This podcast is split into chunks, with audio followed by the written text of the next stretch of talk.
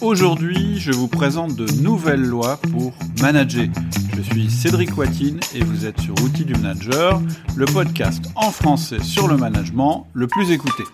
On continue avec une autre loi, la loi numéro 13. La loi numéro 13, c'est la délégation, c'est le Graal. Qu'est-ce que j'ai voulu dire par là?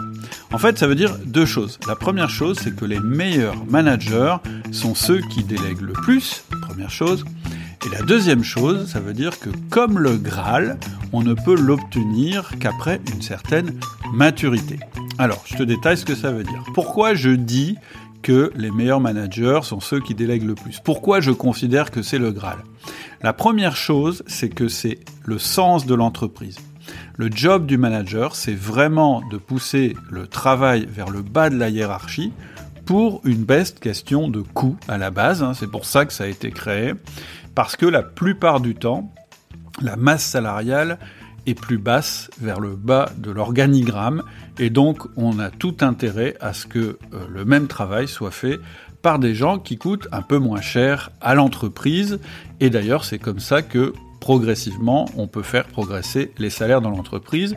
Et c'est comme ça aussi que l'on purge l'entreprise du travail qui n'est plus nécessaire, parce que quand on ne peut plus déléguer vers le bas, bah, ça veut dire que c'est un travail qui n'a plus de valeur ajoutée, et donc il faut arrêtez de faire ce travail. Je le détaille dans un podcast sur la délégation que je te laisse écouter. Je ne vais pas le détailler ici. Donc, première raison, c'est une bête question économique, mais euh, en entreprise, l'économie, c'est une question importante.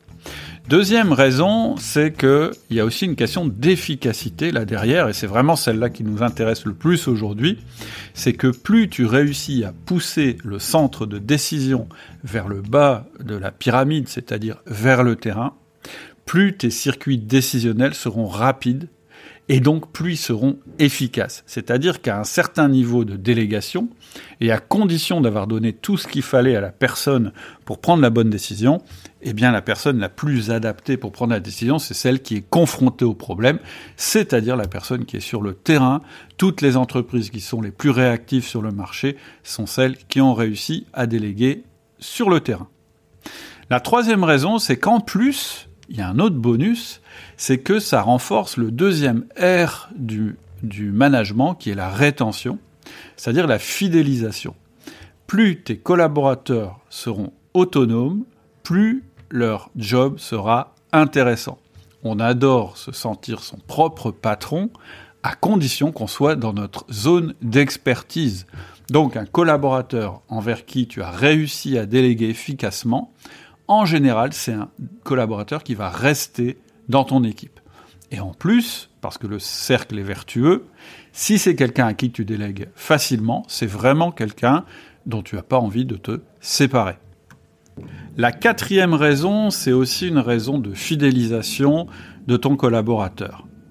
Je t'explique. Euh, il y a une tendance lourde en termes de management euh, qui est euh, la recherche d'un manager qui soit coach. C'est-à-dire qu'aujourd'hui, les employés, c'est pas moi qui le dis, hein, c'est la dernière enquête de Gallup qui dit qu'en fait, ce que les employés cherchent aujourd'hui, ce qu'ils considèrent en fait comme un, bon job, c'est pas forcément le job où ils vont être le mieux payés, c'est le job qui va leur permettre de s'améliorer tous les jours, c'est-à-dire le job qui va leur permettre de progresser tous les jours. Et donc, déléguer en permanence à tes collaborateurs, c'est exactement ça. C'est leur permettre de prendre des responsabilités, de prendre des décisions de plus en plus, et donc de s'améliorer eux-mêmes. C'est pas seulement le travail est intéressant, c'est aussi que c'est un travail enrichissant à terme pour la personne qui est dans ton équipe. Et puis le dernier avantage qui est quand même considérable, euh, c'est que ça va te laisser du temps à toi pour travailler sur ton équipe plutôt que de travailler dans ton équipe. C'est-à-dire que plus tu pourras déléguer de travail, plus tu vas satisfaire tes collaborateurs, plus tu vas répondre au sens de l'entreprise, plus tu vas améliorer euh, la réactivité de ton équipe et sa performance, plus ça va te laisser de temps pour travailler sur tout ça. C'est-à-dire que si tu es moins pris par des, travaux quotidiens, eh bien, tu auras plus de temps pour prendre du recul et pour euh, améliorer les choses, travailler à l'amélioration, au développement, etc., etc. Donc, c'était ma première partie sur cette loi. C'est ce qui explique pourquoi la délégation c'est le Graal et que ça doit être donc une quête permanente pour toi en tant que manager. Tu dois pas passer une journée sans penser à ce que tu pourrais faire faire de plus à tes collaborateurs. La deuxième partie, c'est que, c'est la partie, je dirais, euh, moins évidente à comprendre, c'est que comme le Graal, on peut pas l'obtenir tout de suite. C'est-à-dire qu'un manager débutant, il fait souvent l'erreur de euh, essayer de, déléguer euh, immédiatement en se disant euh, bah oui j'ai bien compris le principe et donc ce qu'il faut que je délègue. Et le problème c'est que quand on fait ça ça fonctionne pas. La première chose que un manager doit développer avec son équipe qu'il soit un nouveau manager ou qu'il rencontre une nouvelle équipe c'est la confiance. Il n'est pas possible de déléguer de manière efficace tant qu'on n'a pas développé la confiance avec notre collaborateur. Ce serait comme si on travaillait à découvert. C'est-à-dire, ce serait comme si tu commençais à demander à quelqu'un de faire quelque chose pour toi alors que tu lui as pas montré que toi tu étais capable de faire quelque chose pour lui ou pour elle. Donc, première brique avant de penser à déléguer, la confiance. La deuxième brique, c'est de communiquer fréquemment avec ton collaborateur à propos de sa performance. Ça s'appelle le feedback et ça veut dire que régulièrement tu envoies des informations à ton collaborateur sur le comportement que tu attends de sa part. Et en plus, quand tu fais ça, tu ne le fais pas en disant tu dois faire comme ça, tu le fais en lui expliquant quel impact tu attends. C'est-à-dire que tu expliques à travers le feedback, à travers les informations que tu, lui donnes sur sa performance, indirectement, ou plutôt même directement, tu lui expliques le pourquoi de son travail. Pas le comment, mais le pourquoi. La troisième chose qu'il va falloir mettre en place avant de penser à la délégation, c'est le fameux coaching. C'est le troisième outil. Pourquoi? Parce que c'est cet outil qui va t'obliger à comprendre le niveau de ton collaborateur, ses compétences, ses attentes, ses zones de compétences, euh, donc compréhension de ta part, et c'est aussi ce qui va te permettre de parler avec ton collaborateur sur les zones qu'il doit développer dans ses compétences.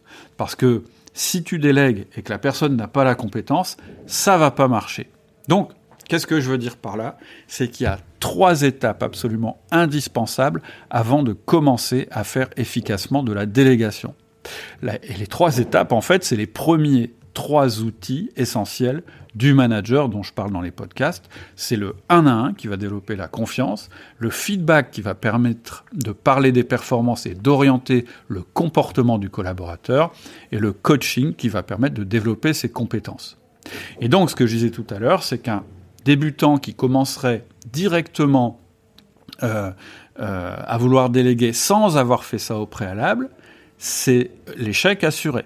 Et donc, qu'est-ce qui va se passer? C'est un classique, c'est peut-être quelque chose qui t'est arrivé, c'est que tu arrives, tu essayes de déléguer, ça marche pas, et donc tu reprends le travail que tu avais donné à ton collaborateur en te disant, bah finalement, euh, je le ferai mieux moi-même, et là tu tires deux conclusions, c'est soit la première conclusion, c'est mon collaborateur est nul, ou soit la deuxième conclusion, c'est bah j'arrive pas à déléguer, je suis pas fort en délégation. Et en fait, c'est ni l'un ni l'autre, c'est ni ton collaborateur qui est nul, ni toi qui est pas fort, c'est que tu as juste un manque de méthode et d'outils, et c'est pour cette raison-là que j'ai créé la méthode outil du manager. Et la méthode outil du manager, elle n'est pas miraculeuse, elle n'est pas magique, mais elle fonctionne, mais elle demande un petit peu de temps. C'est-à-dire qu'avant de déléguer, tu vas devoir passer allez, entre 8 euh, et 10 semaines à ritualiser ton management et à le mettre en place. Voilà pour la treizième loi qui était donc la délégation, c'est le Graal.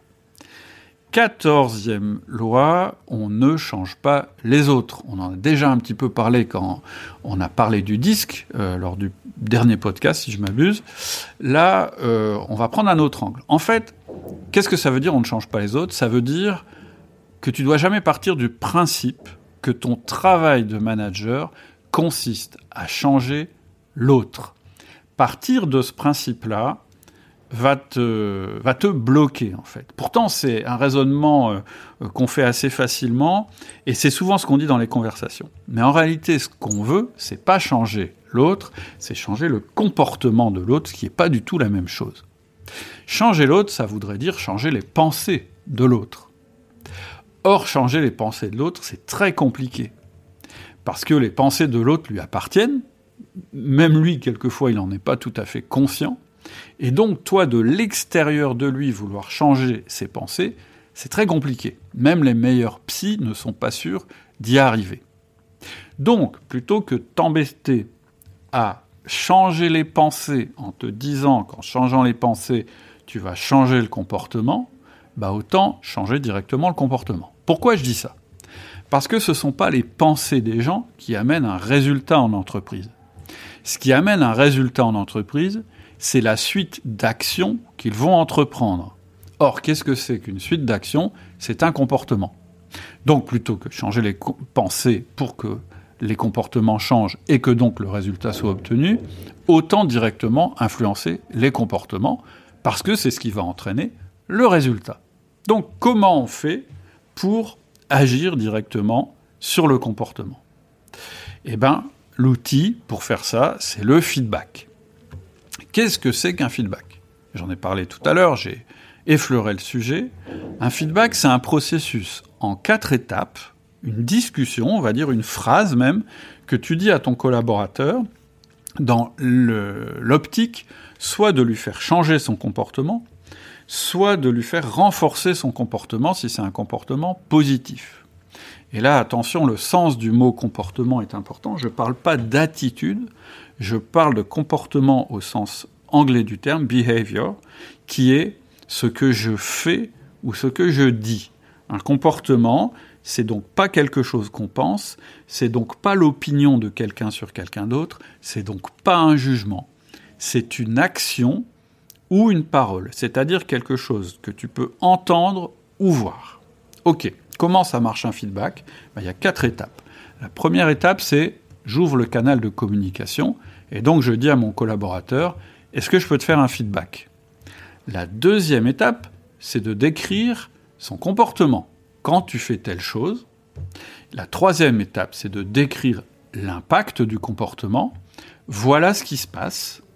Et la quatrième étape, c'est de dire est-ce que tu peux changer ton comportement si c'est un changement que tu veux euh, provoquer ou est-ce que tu peux euh, renforcer ce comportement, continuer ce comportement si c'est un feedback de renforcement. Donc, à aucun moment pendant ce processus, j'ai essayé de changer l'autre. À aucun moment, je lui ai dit, tu sais, tu comprends, euh, je voudrais que tu vois les choses d'une autre manière, à aucun moment je lui ai dit bah aujourd'hui t'es fainéant, demain je voudrais que tu sois travailleur, aujourd'hui t'es comme si, demain je voudrais que tu sois. À aucun moment je lui ai dit ça.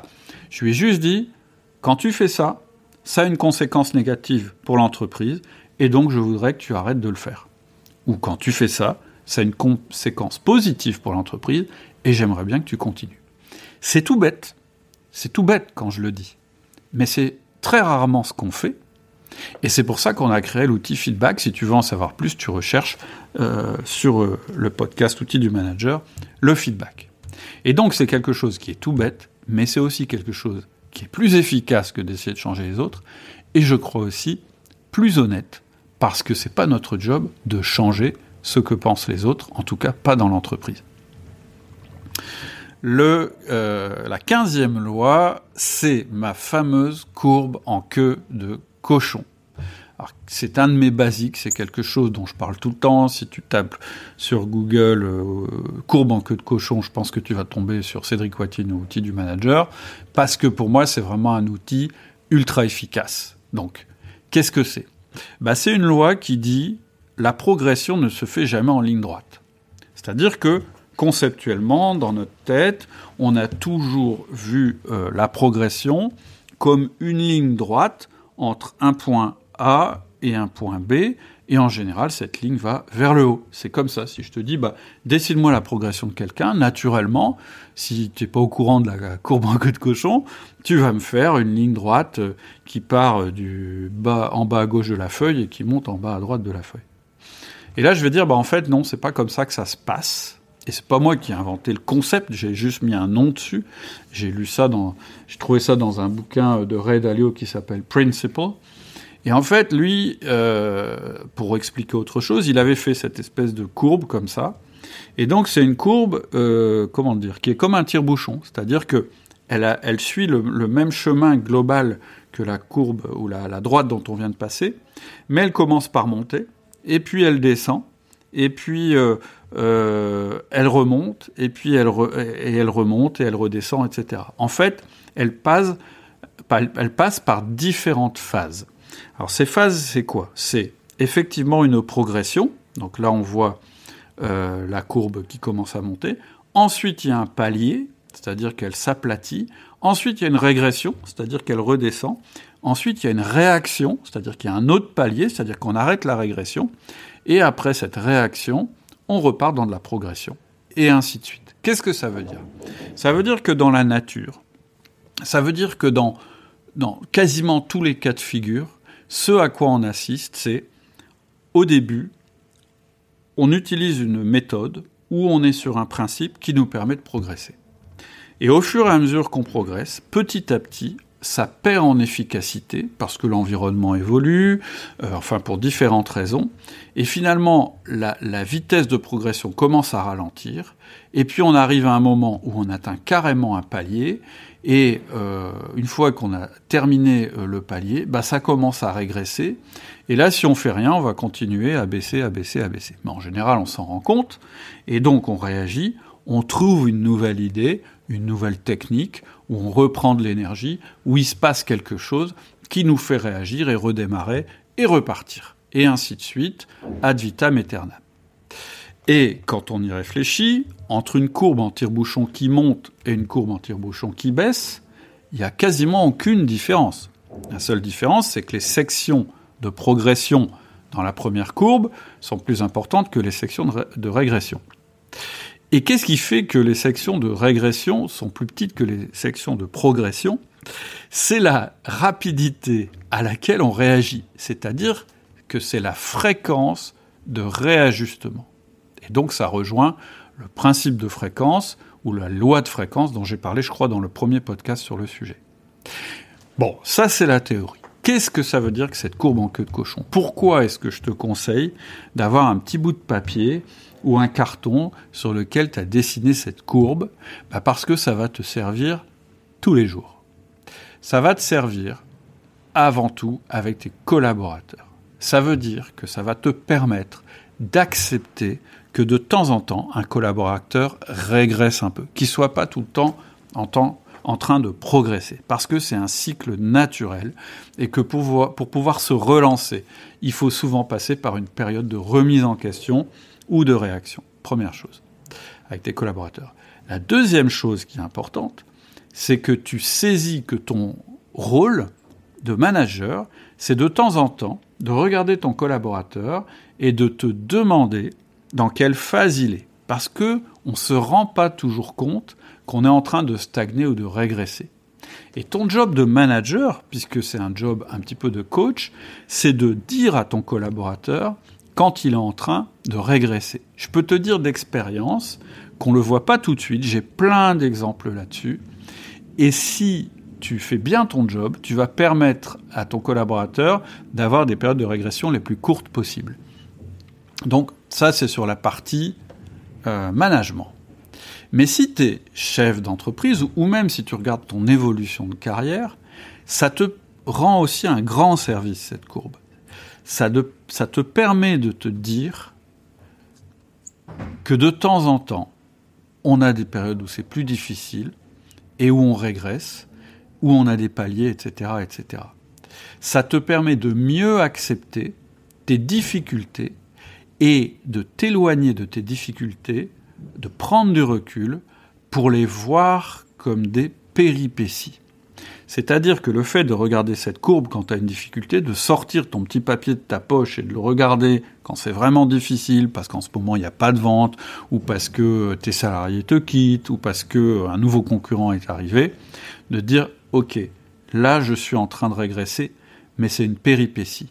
Et la différence entre être dans le trou et considérer ça comme une péripétie, elle est énorme. Parce que considérer ça comme une péripétie, ça va te permettre de rebondir, ça va te permettre de trouver euh, des solutions à tes problèmes en te disant c'est normal d'avoir des problèmes, ça fait partie du job de manager ou d'entrepreneur et c'est en fait même l'intérêt du job, c'est justement de résoudre ces obstacles qui se posent sur ton chemin. J'ai, il y a pas longtemps, il y a un chef d'entreprise qui m'a envoyé un mail suite à un mail privé que j'avais fait. Tu sais, ça, c'est les mails que j'envoie tous les jours euh, pour donner un petit coup de boost au manager tous les matins.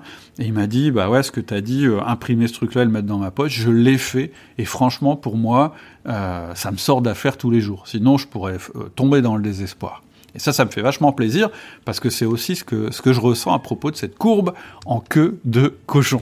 Bon, il y a plein d'autres applications à la courbe en, queue de cochon. Je t'ai donné euh, les plus courantes puis celles qui correspondent le plus à qui tu es, c'est-à-dire un manager ou un chef d'entreprise. 16e loi, l'efficacité, c'est de compartimenter. Qu'est-ce que ça veut dire que ce truc-là?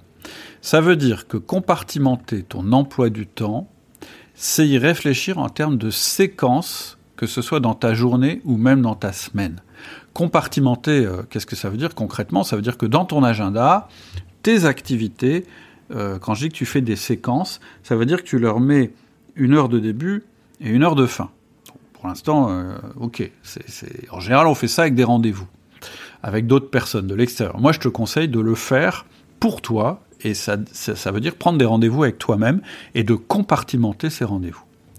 Ça va te euh, servir d'abord en, termes de management, en dédiant des moments au management, et on appelle ça les 1 à 1, j'en ai déjà parlé, tu es sûr et certain de faire du management. C'est le premier avantage immédiat euh, dans ma méthode, c'est que ça te permet de distinguer les moments où tu es manager et les moments où tu es contributeur individuel. Contributeur individuel, ça veut dire que tu fais du travail pour ton équipe ou pour ton entreprise. Manager, ça veut dire que tu fais du travail sur ton équipe ou sur ton entreprise en rencontrant les personnes. Donc, dédier euh, des séquences ou des compartiments euh, dans ta journée ou dans ta semaine au management, c'est essentiel. Et qu'est-ce qu'on compartimente en général? Bah, Ce sont les 1 à 1, c'est un des rendez-vous, c'est le rendez-vous individuel avec chacun de tes collaborateurs. Et ce sont euh, des réunions d'équipe. Et la fréquence, elle est, euh, hebdomadaire. Ensuite, compartimenter, c'est-à-dire séquencer ton agenda, ça va te rendre service aussi en tant que décisionnaire et en tant que responsable, que tu sois chef d'entreprise ou manager, c'est la même chose. C'est absolument indispensable que dans ton agenda, tu distingues les moments où tu réfléchis et les moments où tu agis. C'est-à-dire que dans ton agenda, tu dois avoir des moments de recul et de réflexion, des séquences où tu réfléchis à ta stratégie, où tu réfléchis à ton équipe, où tu fais le point, etc., etc. C'est absolument indispensable. Et d'ailleurs, ces moments-là, ça peut même être des moments où tu n'es pas dans ton entreprise, où tu n'es pas dans ton, dans le service, où tu restes chez toi. Et il faut faire ça au moins une fois par semaine, pendant une heure.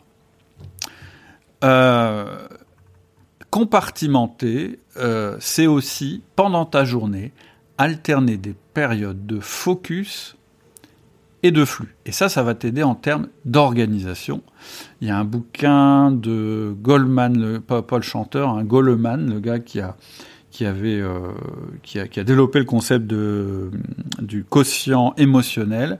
Il a sorti un bouquin, je crois, qui s'appelle Focus. Et ce qu'il dit en gros dans ce bouquin, euh, pour pas trop dévoiler le sujet, mais ce qu'il dit, c'est que les meilleurs, c'est ceux qui réussissent à alterner les moments où ils sont baignés dans l'action et ils sont au milieu euh, de leurs équipes, dans le travail, etc. Donc c'est un moment où tu es un peu multitâche, où tu fais plein de choses en même temps. Et les moments où tu es focus, c'est-à-dire les moments où tu es concentré sur une seule tâche à la fois et où tu, travailles sur cette tâche euh, de manière focalisée. Pourquoi c'est efficace de travailler comme ça? Bah déjà, euh, l'efficacité de, de séquence ou de compartiment où tu es concentré, elle est due au fait que, un, on n'est pas multitâche, il y a maintenant de multiples études qui prouvent qu'on ne peut pas faire deux choses en même temps, donc c'est quand même intéressant de le savoir, ça veut donc dire qu'on est plus efficace quand on est concentré sur une telle tâche. Et euh, la deuxième chose qui est intéressante, c'est que quand on se met à un travail, on a un temps de chauffe. Un petit peu comme quand on fait un footing. Au début, quand on commence à courir, euh, notre cœur il bat un petit peu euh, à contresens, on est, essoufflé, etc. Et puis au fur et à mesure, notre corps va se mettre en route, va se mettre en phase, etc. Et tu vas avoir toute une période où tu vas réussir à courir de manière déliée et agréable. Et puis au bout d'un moment, selon les niveaux, au bout d'une heure euh, ou une demi-heure ou au bout de trois heures, selon ton niveau, ça va à nouveau être inefficace parce que tu seras fatigué. Mais ce qui est important de comprendre, c'est que tu as un moment de mise en chauffe. C'est-à-dire que, par exemple, euh, au niveau cardiovasculaire, c'est à peu près un quart d'heure. Ça veut dire que si tu cours un quart d'heure, mais que là, on t'interrompt et que tu dois remettre ton lacet, et puis tu discutes avec le voisin et que tu te remets à courir, bah, tu vas devoir à nouveau refaire ce quart d'heure où tu vas être inefficace. Et si tu fais ça pendant trois heures, en réalité, tu auras avancé beaucoup moins et tu auras dû développer une énergie bien supérieure que si tu avais eu ton quart d'heure de chauffe et ensuite tes heures de course tranquille. Bah, quand tu te concentres sur une tâche, c'est exactement la même chose. Quand tu te mets sur un boulot, il faut que tu rentres dans ton boulot pour atteindre ce qu'on appelle d'ailleurs euh, le flow, ce qu'on appelle le, le, comment je vais dire, le, le, rentrer en fait dans ton état de performance optimale. Donc, ça veut dire que si tu distingues pas le focus et le flux, c'est-à-dire que si tu acceptes pendant les moments où tu devrais être concentré de te faire interrompre par ton téléphone, euh, par quelqu'un qui peut rentrer dans ton bureau, etc., tu vas jamais atteindre le moment idéal où ton efficacité est maximale. Et donc, c'est pour ça que je te conseille aussi en termes d'organisation de bien distinguer les moments où tu es focus, c'est-à-dire tu travailles sur quelque chose de bien précis, et les moments où tu es flux, c'est-à-dire où tu es plus disponible, où tu te laisses interrompre, etc., etc. Et il faut vraiment faire les deux, parce qu'on ne peut pas rester focus non plus pendant euh, plus de 90 minutes. Au bout de 90 minutes, tu vas perdre ta concentration, etc. Et donc, ça veut dire que c'est le moment bah, d'être plus relax, peut-être de passer des coups de fil, etc., etc. Donc, c'est pour ça que ma 16e loi s'appelle l'efficacité, c'est de compartimenter. Et tu vois, elle a quand même trois applications qui sont essentielles pour un manager. C'est le management, euh, la prise de recul et euh, l'organisation et l'efficacité. La 17e loi, c'est rituel plutôt que motivation. Je l'aime bien cette loi-là parce que elle est assez rarement, euh, utilisée. En général, quand euh, on veut trouver des moyens d'être performant, de se développer, d'être efficace, ce, ce sur quoi on va beaucoup jouer, c'est sur notre motivation. Par exemple, quand on euh, prend euh, la décision de, de, perdre du poids, je vais dire, on va, on va se dire, bah, il faut que j'ai la volonté de perdre du poids, donc il faut que je me convainque tous les jours de perdre du poids, etc., etc. Et ce qui se passe bien souvent, je ne sais pas si tu as cette expérience-là, c'est un exemple, mais c'est que le matin, tu es hyper motivé, donc tu vas manger, tu vas te lever tôt, tu vas aller faire un footing, tu vas manger super léger, etc. Et le soir, tu vas te retrouver avec une bière et une choucroute devant le foot. C'est ça la motivation. La caractéristique de la motivation, quoi qu'on fasse, c'est qu'elle est fluctuante. Et donc, faire reposer ta réussite, ton efficacité, ton management, etc., sur quelque chose de fluctuant, ce serait un peu euh, compter sur le beau temps alors que tu habites dans le nord. si tu habites dans le nord, plutôt que de dire il va faire beau, il va faire beau, il va faire beau, il va rien m'arriver, il vaut mieux construire une maison dans laquelle tu puisses t'abriter quand il fait moche, quand il y a du vent et quand il pleut. Et euh, les rituels, c'est exactement ça. Les rituels, c'est une maison, c'est une structure, c'est quelque chose qui va te protéger contre les fluctuations de ta motivation. Qu'est-ce que c'est un rituel? En fait, ça s'approche un petit peu euh, du compartimentage dont, je te parlais juste avant, le fait de compartimenter les choses, mais pas seulement. Un rituel, c'est quoi? C'est euh, ce sont des choses que tu fais, que tu programmes. C'est-à-dire, c'est déjà c'est quelque chose qui est programmé. Un rituel, la caractéristique d'un rituel, c'est qu'il se reproduit avec une fréquence déterminée. Et donc, un rituel, c'est quelque chose qui se reproduit, qui est prévu et qui suit toujours la même structure, qui suit toujours à peu près la même structure. En fait, avoir des rituels qui sont programmés, ça permet de te dire, parce que c'est écrit dans ton agenda, je vais le faire. Que je sois motivé ou pas, si c'est écrit dans mon agenda, j'ai pas le choix, je dois le faire. Donc, euh, première chose, quelque part, ça te donne une espèce d'obligation. En particulier si c'est un rituel que tu fais avec quelqu'un d'autre, mais même si c'est un rituel que tu fais avec toi-même. La deuxième chose, c'est qu'il y a une structure dans le, dans le rituel. C'est-à-dire que une fois que tu t'es dit, bon, bah ça y est, ça y est, c'est mon rituel et j'y vais, il faut que tu te poses pas de questions sur ce que tu as à faire. Un rituel, ça commence par euh, petit 1, petit 2, petit 3, petit 4, etc., etc. Et en fait, cette structure qui t'empêche de te poser des questions, elle fait aussi abstraction de ta motivation. C'est-à-dire que quoi qu'il arrive, tu vas commencer ton rituel par cette étape 1. Et si tu construis ton rituel assez bien, il va respecter aussi ta mise en chauffe. C'est-à-dire que petit à petit, tu vas sentir qu'au fur et à mesure que tu avances dans ton rituel, tes habitudes reprennent, et donc ça va être plus simple. Et donc ta motivation, en fait, elle va être générée par ce, rituel. Donc l'idéal, d'ailleurs, c'est de créer des rituels qui rassemblent les caractéristiques du flow, dont je te parlerai la prochaine fois, parce que c'est la, la, loi numéro 18, et que euh, ça fait une demi-heure qu'on discute. Mais je reviens quand même au rituel pour aller jusqu'au bout. Comment on fait pour que qu'un rituel réussisse? Donc j'ai dit première chose, il faut qu'il soit récurrent. Deuxième chose, il faut que ce soit toujours la même chose que tu fasses pendant ce rituel. Et troisième chose, il faut pas que ta semaine soit complètement euh, enfermée, soit complètement, euh, je dirais, euh, euh qui, qui ait pas de temps libre, qui ait pas de respiration. Il faut pas que ce soit que des rituels, parce que si ta journée c'est que des rituels qui se succèdent, tu vas devenir dingue. Donc, en général, les rituels ne doivent pas prendre plus de 50% de ton temps, c'est un maxi, moi je dirais 30% de ton temps. Alors c'est quoi les rituels? Bah, En management, c'est le 1 à 1. On le fait quoi qu'il en soit. Mais ensuite, ça peut être le fait de relever tes mails. Ça peut être, par exemple, moi, pour outil, je peux te donner ma routine de rituel pour outil du manager. Quoi qu'il arrive, et d'ailleurs, je fais euh, jouer la loi du midi, c'est-à-dire qu'il faut que ce soit euh, fait avant midi. Si tu sais pas ce que c'est que la loi du midi, c'est que tu n'as pas écouté euh, les, les podcasts précédents. Donc, qu'est-ce que c'est? Le lundi matin, j'ai un rituel, c'est que j'écris deux mails privés, celui que j'enverrai le lundi et celui que j'enverrai le mardi j'ai exactement le même rituel le mercredi. J'écrirai celui que je vais envoyer le mercredi, celui que je vais envoyer le jeudi. Le mardi, mon rituel, c'est euh, de travailler sur la conception d'une formation. Le jeudi, mon rituel, c'est de travailler sur la conception d'une formation aussi. Et mon rituel du vendredi, c'est de travailler sur mon podcast. Voilà, mes, par exemple, mes rituels. Et à l'intérieur de chaque rituel, bah, j'ai une méthode, j'ai un début et j'ai une fin, ça c'est mes secrets de fabrication. Parce qu'en fait, le dernier avantage qui est absolument formidable quand tu as créé ces rituels, c'est que tu peux faire de l'amélioration continue dessus. C'est-à-dire que tu peux perfectionner sans cesse ta technique. À partir du moment où c'est quelque chose que tu fais régulièrement, bah tu vas voir que tiens, si je faisais ça à la place de ça, ça irait mieux. Tiens, si je commençais par ça plutôt que commencer par ça. Et c'est comme ça qu'on s'améliore. Donc, la puissance des rituels par rapport à la puissance de motivation, elle est décuplée. Et donc, pour faire de la progression, pour avancer sur ce qui est important, moi je te conseille de compter sur tes rituels. J'ai créé d'ailleurs une formation qui s'appelle SPR, Système de progression réaliste, qui utilise beaucoup cette notion de rituel. Si jamais tu as envie de développer le truc, n'hésite pas, c'est sur le site outils du manager. On a terminé pour ce podcast. La fois prochaine, on verra la loi numéro 18 développe le flow, puis la loi numéro 19 juste mais pas transparent, puis la loi numéro 20 mesurer pour améliorer, et ainsi de suite. Je te souhaite une excellente semaine.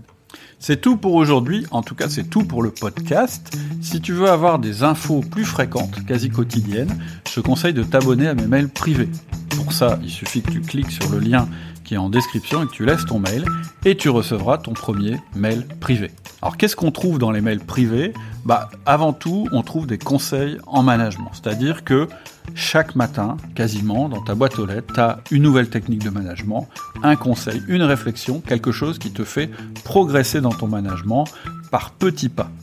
Ça se lit très très vite, en quelques secondes.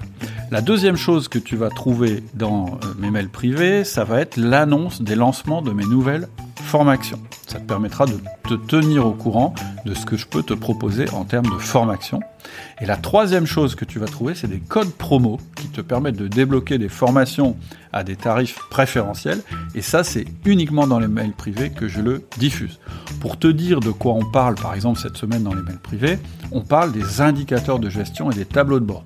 Je t'explique très simplement ce qui est important quand tu dois utiliser ou quand tu veux produire, quand tu veux créer ou que tu dois manager avec des indicateurs de gestion. Pour moi, par exemple, c'est primordial de comprendre qu'un reporting, ça doit pas être un pinceau, ça doit pas être du flicage, mais c'est un outil de flow. C'est un outil qui doit motiver tes collaborateurs. Donc, par exemple, j'explique dans les mails privés et aussi plus tard dans la formation, comment transformer tes indicateurs de gestion pour qu'ils deviennent des instruments de motivation. Voilà. Et pour avoir accès à ça, il suffit de t'inscrire à mes mails privés. Si jamais le lien tu ne le trouves pas, tu te rends simplement sur le site outildumanager.com, tu cherches mail privé et tu me laisses ton email.